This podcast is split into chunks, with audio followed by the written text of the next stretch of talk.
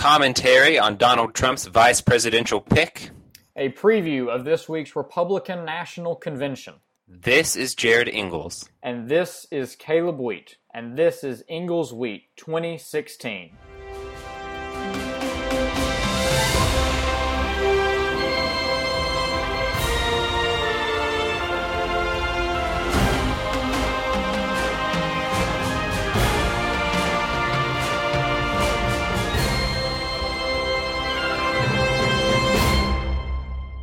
This past week, Donald Trump finally chose his vice presidential nominee. He'd been building up suspense for this for quite some time. There were a bunch of names in the bag Chris Christie, Newt Gingrich, uh, Sarah Palin back at one point. Some people were even earlier, like Ben Carson. Fortunately, we did not end up with either of those, and we have ended up with Governor Mike Pence of Indiana. He is a trusted, consistent conservative with strong evangelical ties and who is considered trustworthy and honest and a real conservative by the party establishment. And for me, that's got to be probably the main reason that Donald Trump chose Mike Pence as his vice presidential nominee. Um, but what are some other reasons do you think that he made this choice, Caleb? Uh, well, I mean, let's just. I saw one person tweet. Um, I don't know if this is something I should say, but it was funny. Um, I saw one person tweet something like, Well, I'm pretty good at hating black people and Mexicans, but I'm not so great on hating women. And someone goes, Mike Pence is available. Sold. Sold. that is the uh, that is the liberal perspective on Mike Pence. But what you can take from that, right. if so, if the liberal perspective is making that argument, what you can take from that is that Mike Pence is known for his uh, for his uh, uh, promotion of and work towards social uh, conservative issues, uh, dealing with uh, abortion and, and religious freedom and such, and things of that nature.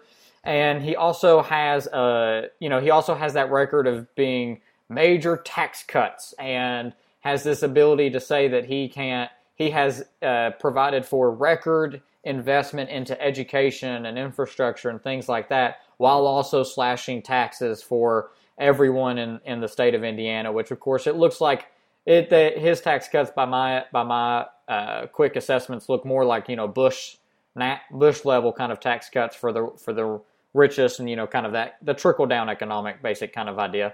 Um, so really, what Mike Pence is is the Let's one. call it an idea. It's not a trickle down idea. It's a trickle down fantasy, maybe fairy tale. Uh, does not work by cutting tax for those who need it the least. Uh, no, if you're going to cut taxes, I'm all for cutting taxes. Right, right, exactly. But cut taxes for as many people as you can, which means cut taxes for the middle class. Yeah. Anyway, yeah. going back to what you were saying, him being known for social issues, I don't think that's a strength at all for the general election. I think it uni- unifies the Republican exactly. Party, which is why that he chose Mike Pence. He needed to get exactly. the party behind him because even if you win 95% of the Republican Party, you're still going to lose the election. That's yes. what happened to Mitt Romney. Yes. And Mitt Romney had strong appeal to a variety of independent groups. So what Donald Trump has done, he's done what he needed to do. He needed to consolidate the establishment so they would go out there and raise money for him. But I do not see how this plays well in a general election when it's going to be crucial for Donald Trump to be able to reach out to independent voters and to be able to even reach out to Democratic voters in order to achieve victory.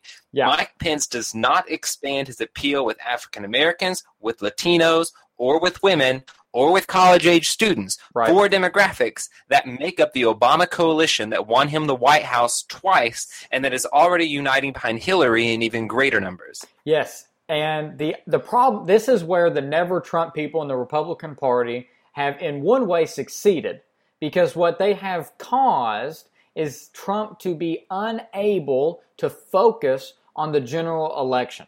Does that make sense? We are at the stage where yes. he is going into his national convention, and it is just today. I mean, it is just with today, as we're going to talk about in just a minute, when the Never Trump faction within the Republican Party was soundly, you know, squashed in the midst of the in the midst of the rules debate at the convention this afternoon. It is just today that Trump is able to actually turn his attention toward the general election. And so he had to make a vice presidential pick that did not expand his base for the general election, but rather consolidated his base within the Republican Party, which is what no candidate is supposed to be worried about in July. That should have been something you worry about in March.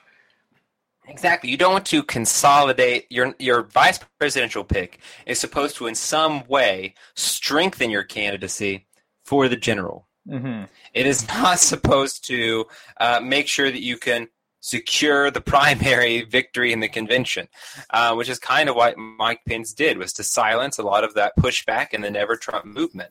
Um, but let's just even talk about some awkward moments. A lot of people have continued to be skeptical about the chemistry between Mike Pence and Donald Trump. These are men of very different personalities, men who have very different dispositions in front of the camera, who interview differently, and difference Oh, is often okay. Yes.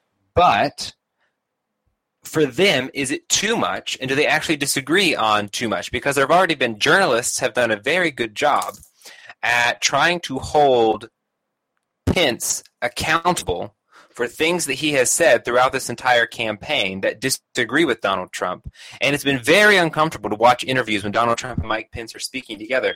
Because, for example, yesterday I was watching this interview when a journalist asked Mike Pence back in March, and I quote your Twitter account, Mr. Pence, you said any any law or any comments talking Right. about banning Muslims from entering this country is inherently offensive unconstitutional. Are you backing away from that by saying you now support Donald Trump's ban on Muslims coming to this country? And Pence didn't even get to answer. Ah. Trump jumped in and tried to answer. So every time that Pence got asked questions about his rhetoric in the past that has disagreed with Trump, Trump often would interrupt and give an answer. And it always looked very uncomfortable. Like Mike Pence is- never looked completely Yeah. content with any of the responses that Trump was giving. Yeah. This is the problem. They don't know each other. Donald Trump doesn't know Mike Pence, and the problem is Donald Trump doesn't know anybody in the Republican Party. Not anybody who would be willing to work with him, and not anybody who would be a good selection.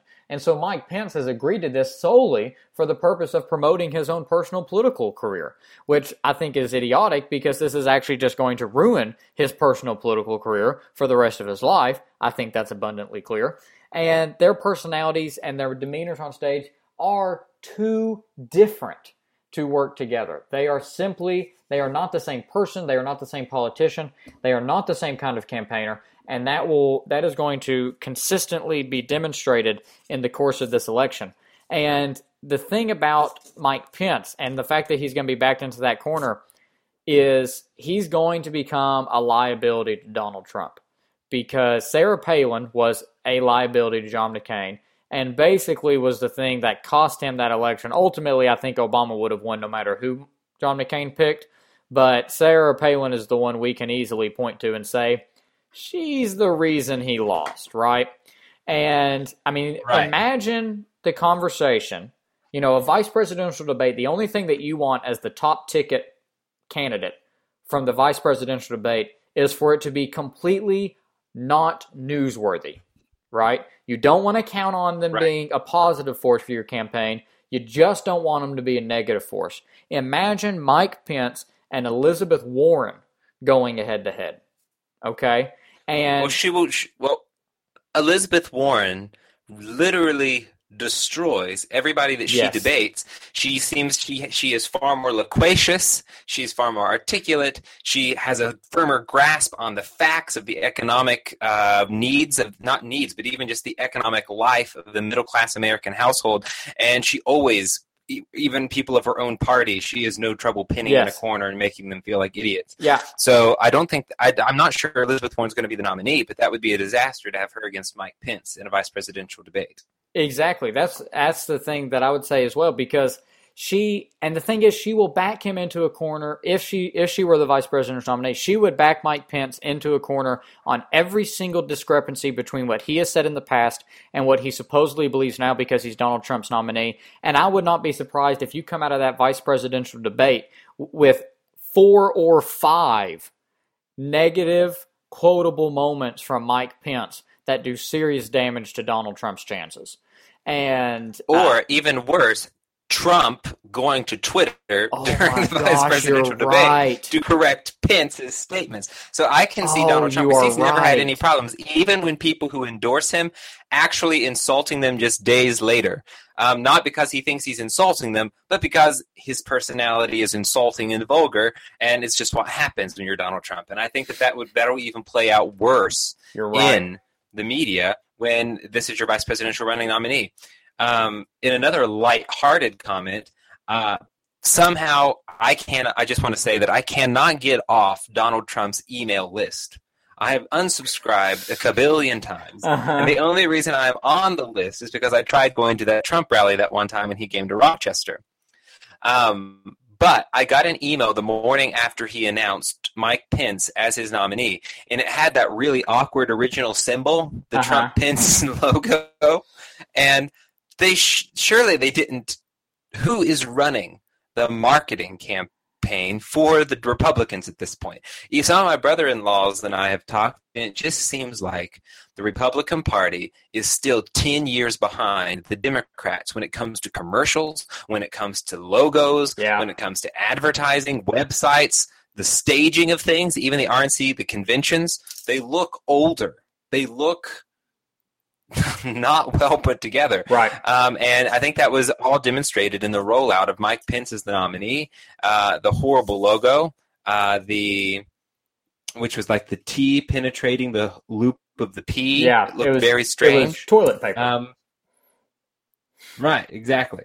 So I don't know. This this choice was also something that since the not, the choices happened, we've even learned some other really strange quirks about how this not how Donald Trump's choice even came about because even the not the day that he had already told Mike Pence that he was going to be the not the vice presidential nominee that night even around midnight he was calling people asking if he could change his choice so Donald Trump apparently was not comfortable with the choice that he had made right. and because that's now been going through the press for a couple days I'm sure that's made Mike Pence uncomfortable right. and caused a little bit of tension between both of them.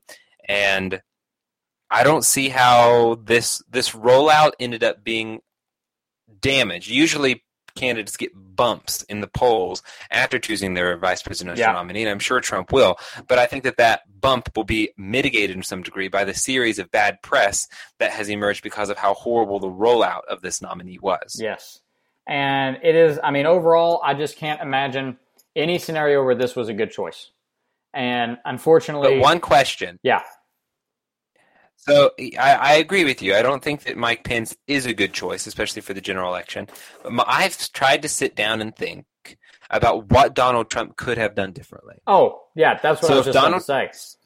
That there, he had no So other option. If Don, right, if Donald Trump chose Chris Christie, he would lose Repub. He would not win any independents or Democrats. They're going to stay with Hillary. Yeah. uh, and he would have lost part of the base if he had chosen. I don't know. Mike Huckabee, Ben Carson, all these people would have been even worse for the ticket Yeah. they would have appealed only to an evangelical base. Um, Newt- if had chosen Newt Newt Gingrich, Gingrich, would not have yeah, that would have the reached- base.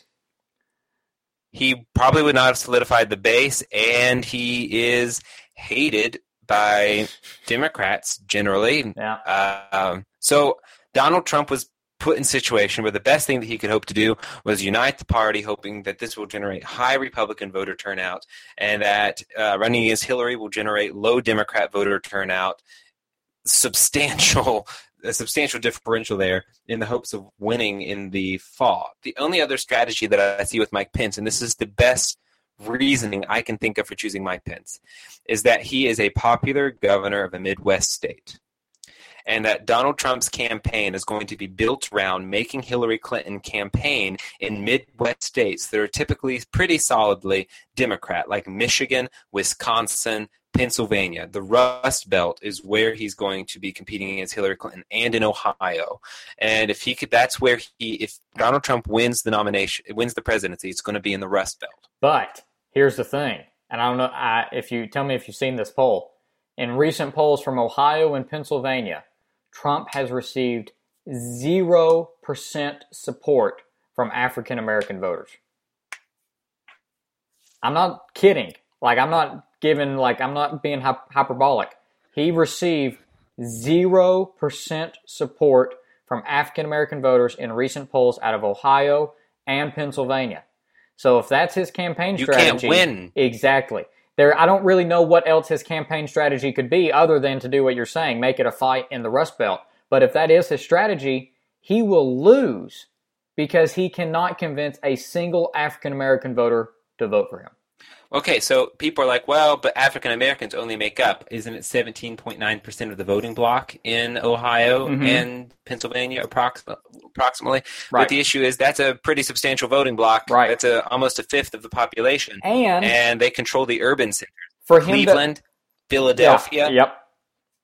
For him to overcome that with the white voting voting block, he would have to be winning at a two to one margin, and he's not. Right. He's not. He's going to win the white men, Right. but Hillary's going to win the women vote. Exactly. So I don't. I mean, So no. I mean, so how does Donald Trump? Uh, is there any way possible that Donald Trump repairs his relationship with the African American and Latino communities well, let's in the next three months? I don't think so. let's use that question. We can't really get into that question itself this week, but I think we might have an answer to that question when we talk about his convention. His convention begins this week. right. His convention is uh, it's actually beginning tonight. It's been happening. Primetime coverage is as of now, as we're recording this, primetime coverage is beginning. Um, and so you and I are missing a little bit of it, but that's okay. And so it begins tonight. We're going to hear from Mike Pence on Wednesday. We're going to hear from Trump on Thursday. You got a list of the other people we're going to hear from. But this is his first chance to really speak to the general election electorate and to make his case for why he should be president of the United States. And it speaks to that question can he convince people to vote for him? Can he convince the white male base of the Republican Party to be energized enough to fight for him and volunteer for him over the next three months and then go to the polls? Can he convince African American and Hispanic voters that they actually can trust him with their interest? Can he convince women that they shouldn't vote for Hillary Clinton? Okay, these are the questions that he has. Those are the things that he try, has to try to answer in his convention this week, and I'm curious as to whether or not we think that's possible. And I'm not sure. So I think this is a good set of questions to pivot into thinking about who is and who is not at the convention because they actually consider the convention a political liability. Right. There are multiple Republicans who are in tight senatorial races who are not coming to the Republican National Convention because they believe that attending the convention would actually damage their chances of winning their seats. Which I think is a good indicator of where people think this convention is going to go. You have uh, Republican Senator Tim Kirk, who is completely, uh, he's not going. He's actually campaigning against Donald Trump. He's a Republican senator. Um, and you have the following three three groups of people I think are very important to recognize that they are not at the convention by choice and have stated that they will not be endorsing Donald Trump for president, and their spokespeople have backed that claim up in the past Mhm. 48 hours. So the following three groups the Romneys, Mitt Romney and any of his children, they are not at the convention Right. the McCains. John McCain is not at the convention. He is actively not including Donald Trump at all as a part of his senatorial race in Arizona. And instead of bringing Donald Trump out to campaign for him, he's been bringing out people from the third group who are not attending the, this convention at all, the Bushes. Mm. And the Bushes are the biggest and most important group of those three because those are the two sitting former Republican presidents, both of whom refuse to endorse Donald Trump because they believe that he is incapable, that he is incompetent, and that he cannot hold the office of president. They don't necessarily like Hillary. I say they're probably voting for a write in or voting for Gary Johnson. But the Bushes, this has increased my respect for them even more than it's ever been probably. The fact that they've maintained their integrity of refusing to endorse this man whom they both know as former presidents the kind of temperament and the kind of judgment are who are required to be the president of the united states. And they say this guy cannot be Yep. president. And you need former presidents to boost your fundraising to really bring energy to that convention. The bushes can, can make it rain Oh in two yeah. ways they can make it rain applause, and the Bush can make, Bushes can make it rain in the form of cash. Yeah. And Trump is not going to get any of that from the. Which he Newt needs. Gingrich says that it's childish, uh, he, but I say that it's a mark of true integrity. Yes. Well, that's the thing. Where you know John Kasich is another one who is really living in living. I, I think he's really acting out quite a bit of integrity in this because he is he is the governor of Ohio where the convention is taking place. So of course the expectation is that he will be there. He should at least be speaking from the podium, welcoming people to his state, and then getting a chance to brag about everything that he's done as the governor of the state and everything that that state has accomplished under Republican leadership.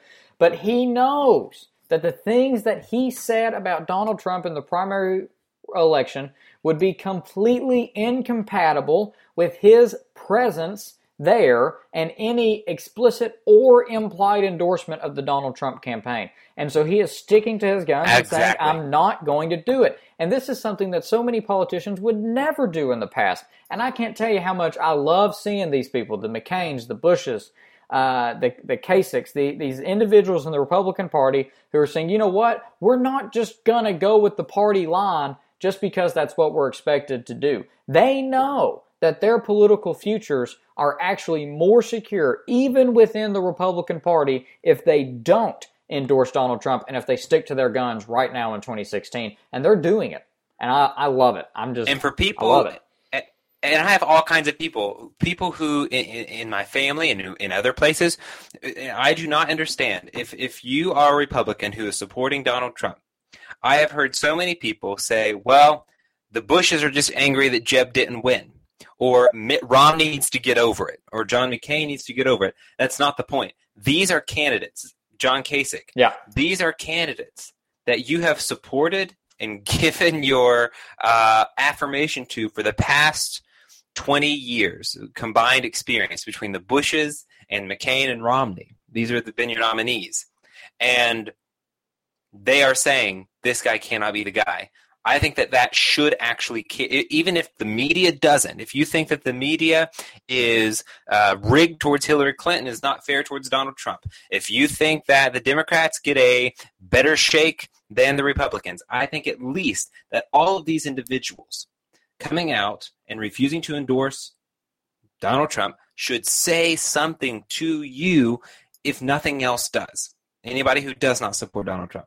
Uh, anyone who does support Donald Trump and thinks that if you're a Republican you have to, you do not have to. Vote Gary Johnson. Right. Do a write in. Exercise your right to vote. It's okay if it means Hillary becomes president.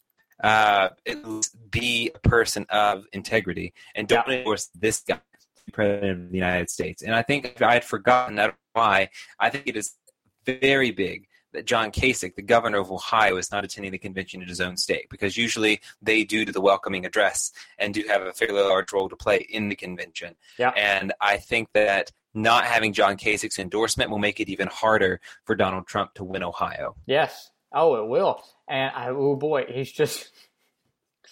Oh, I think that this convention is going to do.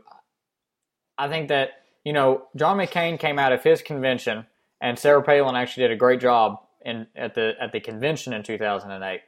He came out of that convention with a 20 point lead over Barack Obama.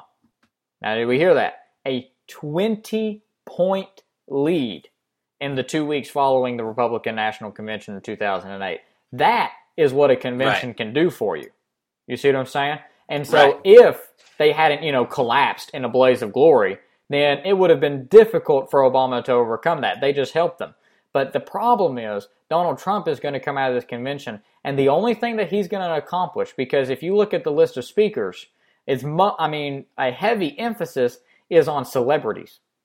There, because of these many politicians and these people of authority who have chosen not to attend, there's a lot of pop culture icons who are filling the space. And so all this is Yeah, going to do is reinforce the enthusiasm of the people who enjoy those pop culture icons and who already love Donald Trump. And so it's not going to make any kind of a change in fundraising or in poll numbers. Yeah, if you want to think about the seriousness of a campaign, let's go back and just think in 2012 about the people who were at that microphone each night campaigning for Mitt Romney. You had John McCain speak. You had Mike Huckabee speak. You had Condoleezza Rice Yes. come and speak. Big point. Other people there.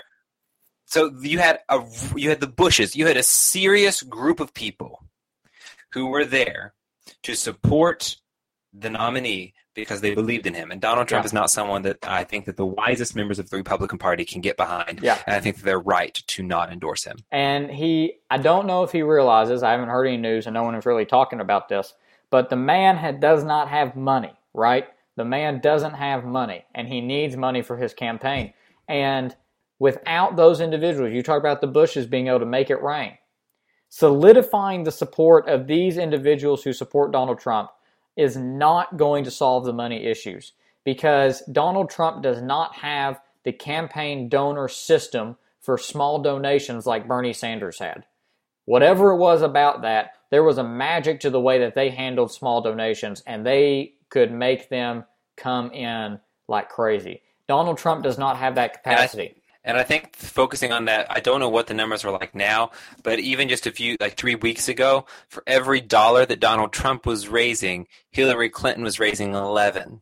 yeah. And so if that number has even held close to that, you're dealing with a more than 10 times um, uh, firepower coming from the Democratic Party, especially if the RNC chair decides that the best use of Republican uh, uh, war chest money is to fight senatorial Right, and to do House down-ticket campaigns races. rather than the presidential race. Which it is. the only way that Trump gets the money he needs is if the Republican Party chooses Yeah. to access its war chest. Reince Priebus better be planning on funding the down ticket races before he funds Donald Trump's. Now, there is one thing, though, that Donald Trump tweeted, which I think he may have a point. This is a big deal that I'm saying this. And may I'm impact may impact his strategy. He tweeted out the poll numbers from like Florida and Ohio and one other state or something where the races were close. Like the these particular polls had it within the margin of error, right?